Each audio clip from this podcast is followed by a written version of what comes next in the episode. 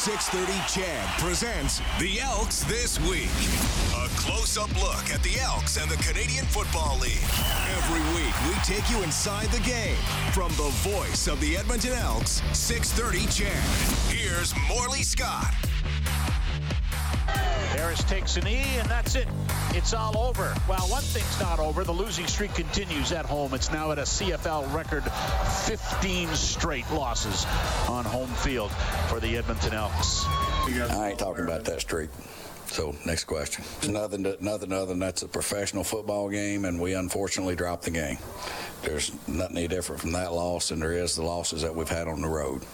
So not answer any more questions about that. Two more cracks for the Elks to end the home losing streak before this season comes to an end. Uh, the Elks will be in Winnipeg this Saturday. Uh, then they'll be home to wrap up the regular season with uh, games against the Toronto Argonauts on the 15th and the BC Lions on the 21st. 25 18, the final score Saturday afternoon. Wow, what a beautiful day it was. Entertaining football, big crowd, second biggest of the year at over 24,000. But the result puts the Elks on the brink of elimination. Playoff hopes are there, but very, very slim as they move forward for their final three games. Uh, welcome to the show for this week, everybody. Let's get right into it. Derek Taylor, voice of the Blue Bombers, will join us in the back half of the program tonight. But first, a conversation I had today with linebacker Adam Konar. Uh, we covered a lot of ground as we talked at uh, Commonwealth Stadium, the approach to the rest of the season. Friday's Saskatchewan at Hamilton game before the Elks play Saturday in Winnipeg. That a game, of course, on Friday night can eliminate the Elks if the Riders win. And we also talked about uh, putting the building blocks in place for next year. But we started with the disappointment of Saturday's loss to Montreal. Yeah, definitely. It was a it was a tough one. I mean, every loss is tough, but that one definitely stung a little bit. Uh, you know, a little bit more than they they might have before. But you know, Montreal's a good team. They ended up just making more plays than we did at the end of the day. So I mean, it, it is a loss, but we got to bounce back this week against Winnipeg. Yeah, they made the plays and at the right time. You guys offensively had the chance to make Yeah. the plays and didn't, and mm-hmm. that's where the, the difference was, right? For sure, yeah. They just yeah they made their plays at the right time, right at the crucial crucial moments of the game. So kudos to them for making those plays. But you know we got to figure out a way ourselves to make those plays on our end. Yeah. So you come back to practice today. You guys know what the situation is. It's everything's got to go perfect for you. Uh, you got to win it all. Saskatchewan's going to lose it all. Hamilton, I think, can only win 2 games. How do you how do you process that as you move forward? Because obviously chances are slim, but you, For you still got one. Yeah, I mean, yeah, that's the that's the thing. There still is a chance. I mean, the only thing you can do is focus on ourselves, right? Is focus on trying to win this week against Winnipeg. It's looking no further than that. Looking at nobody else around the league, Sask or Hamilton. It's just looking at us trying to figure out how do we win this week, this game, and then we look at everything else after that and see where we stand, right? Defensively, Saturday, you got to be happy with the performance. Yeah, definitely. I mean, it, was a good performance, uh, and th- that's again against a good offense too. A veteran quarterback, good running backs, good receivers. So it was a good performance for sure. Um, and we still feel like there's more in the tank for us to to do better, to make more plays too. That's kind of been the issue, though, uh, all Mm-hmm. season long with you guys. If, if you guys don't have a good game, um, the offense has to. Uh, if the offense doesn't, you guys have to. And you, you just all season long, you've been trouble getting on the same page. And complimentary football, full 60 minutes, whatever Yeah. the phrase is, Yeah. it just hasn't been there. That that's what it is is complementary football, right? And uh, for one reason or another, uh, it's been like that throughout this whole year. Like you said, uh, the offense will be playing good some games, and the defense doesn't hold up their end, or vice versa. It's uh, just been the kind of year, kind of the way it's gone this year. But it's uh one of those things, you know, you just got to keep fighting through. You just got to keep trying to figure out a way every single week to, you know, turn it around. And for myself and everyone else on defense, we're looking at us like how can how can the defense help the team win? How can I as an individual help the team win? It's not looking at anyone else. It's looking at ourselves and trying to figure out what we can do to help the offense even more and what we can do to just help our team to win. Yeah, there's that old saying in football: five or six plays decide every game. Yeah. You don't know where they're going to be and, and who's going to evolve in them, but you, you look back and you see those plays in that game. From Yeah. you know, Jamie had the chance for the for the interception and gets a knockdown, but the INT they end up scoring on that drive. Uh, uh, gets stuffed at the at the five yard line. There's just so many variables, and it, it's it's hard to win, isn't it? It, it is, and I mean, when you look at stuff like that too, you realize how small the difference is between winning and losing, right? Like. Yeah, it even can come down to one or two plays some games, right? And those one or two plays are the difference. You don't know where those plays are going to be within the game, but those one or two plays can make a difference. And that's why, I mean, the difference between winning and losing is so small. I mean, we've been close numerous times this year. We just haven't had those one or two or three or four plays that have made the difference. I don't know, you know, you don't want to write off this year now, but what's your thought process about next year and about how you've kind of put the building blocks in place mm-hmm. a little bit? Obviously, the team's got to be better. You still got to make some changes, but it seems even when I go back and compare it to last year at the end of the season, it mm-hmm. seems like there's more in place and ready to improve next year than there was last year at this time. Yeah, definitely. And I mean, um, you know, it's we definitely have been building up this whole year and improving throughout this whole year. Especially, I mean, for me, I'm looking at, at, at it as from a defensive perspective, right? I'm not really worried about what the offense does or anything like that. So as a defense, we've improved a ton throughout the year, and we've been able to get more consistent lineups and stuff like that throughout the year. And it's also good to see that you know, even though we haven't won as many games as we wanted. Guys are still fighting. Guys are still playing hard.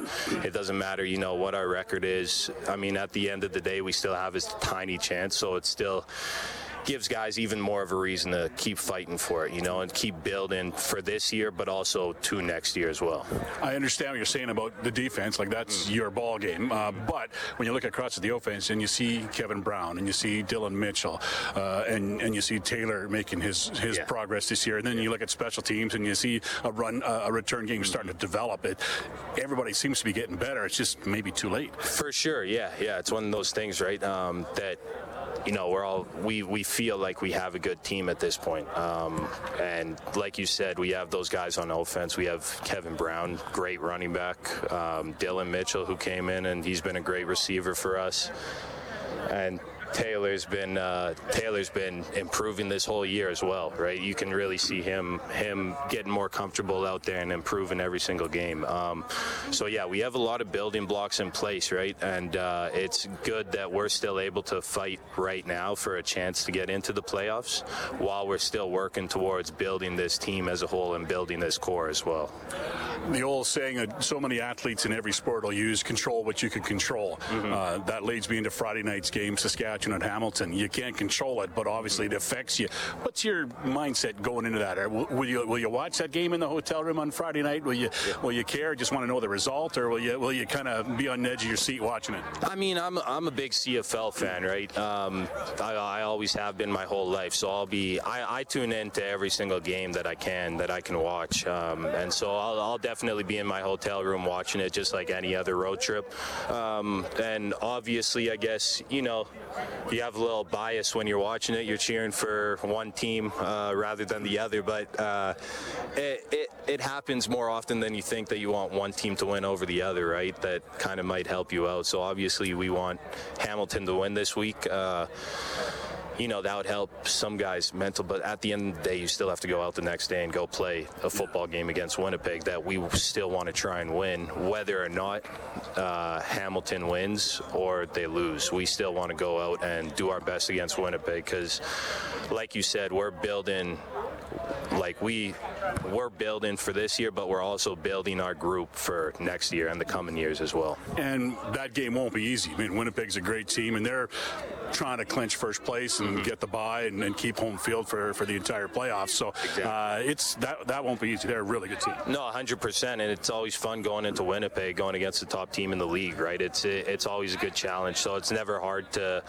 get excited for a game like that. You know, you we're still getting to play football at the end of the day and go up against one of the best teams in the league, one of the best quarterbacks in the league. Um, so it's always a good challenge uh, and always fun to play. Yeah. And, and, regardless of what happens on Friday night, yeah.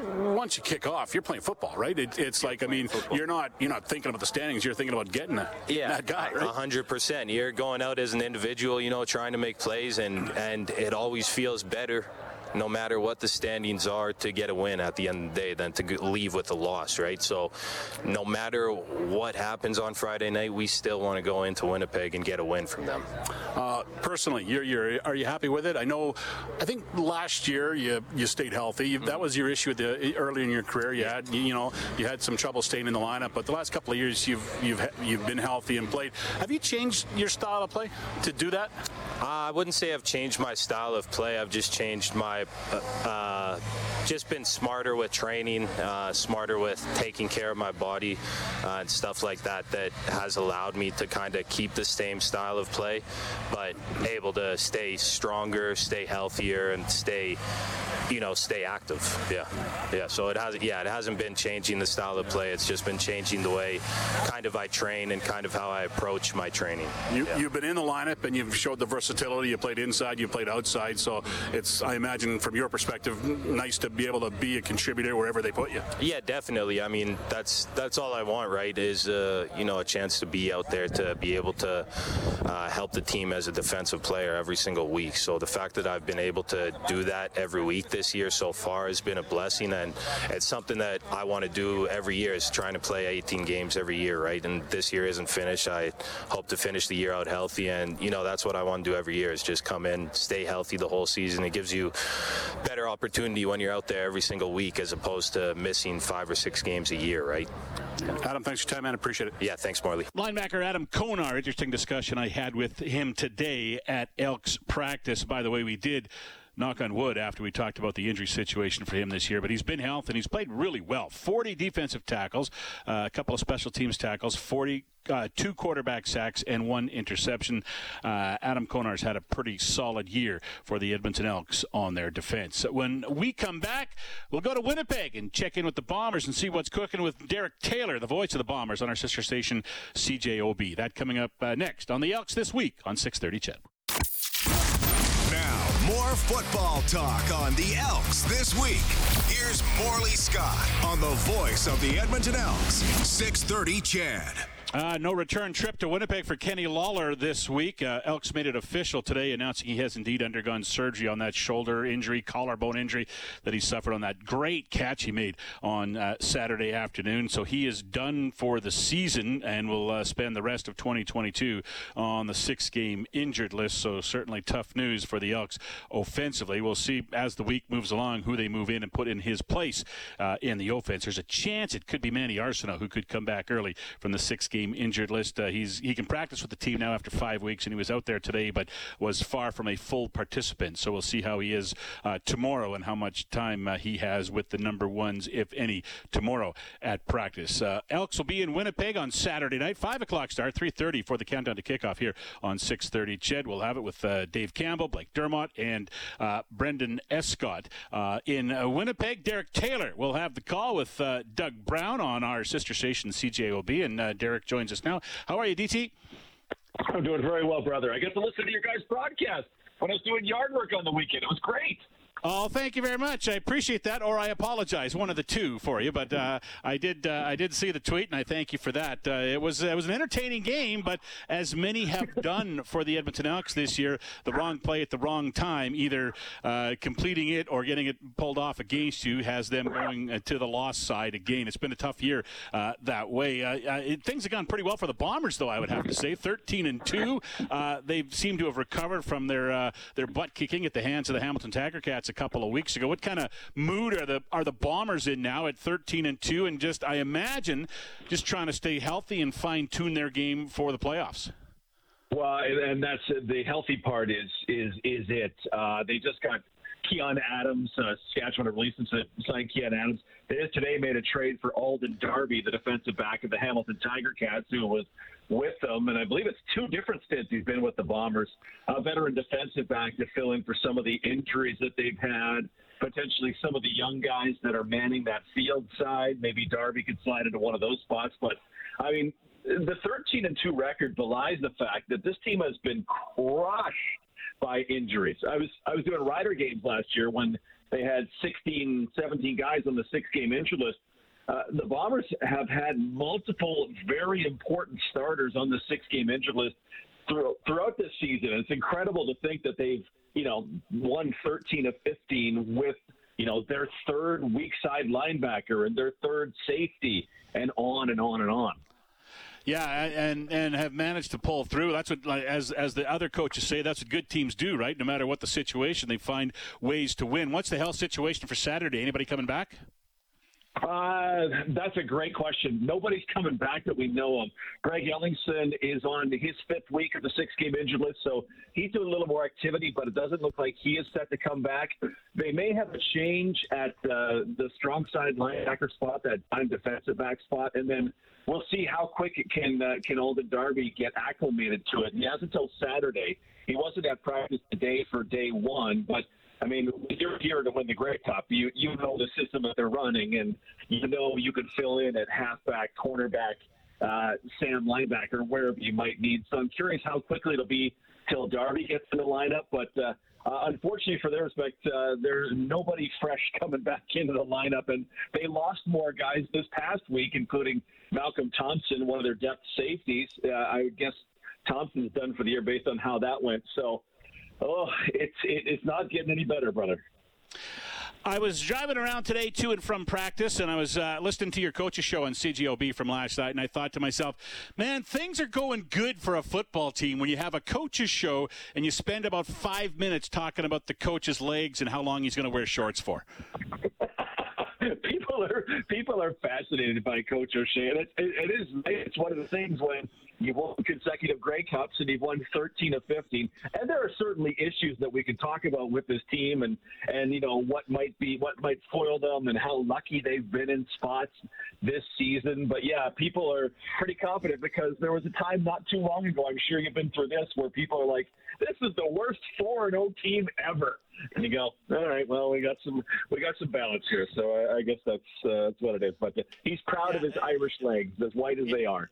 Yeah, the, the fans of Winnipeg have probably earned that after what 29 years without uh, without a Grey Cup or whatever the whatever the totals were before 2019. Uh, great fan base. There's no doubt about that. Always look forward to my games uh, in Winnipeg. We'll have it for you on 6:30. CHED here. Uh, the uh, countdown to kickoff will go at 3:30. We'll have uh, the game at five o'clock. Derek, Derek, Taylor from CJOB in Winnipeg, who calls the Bomber games, so joined us right now on the Elks this week. Derek, I'm interested to get your take on the Elks right now.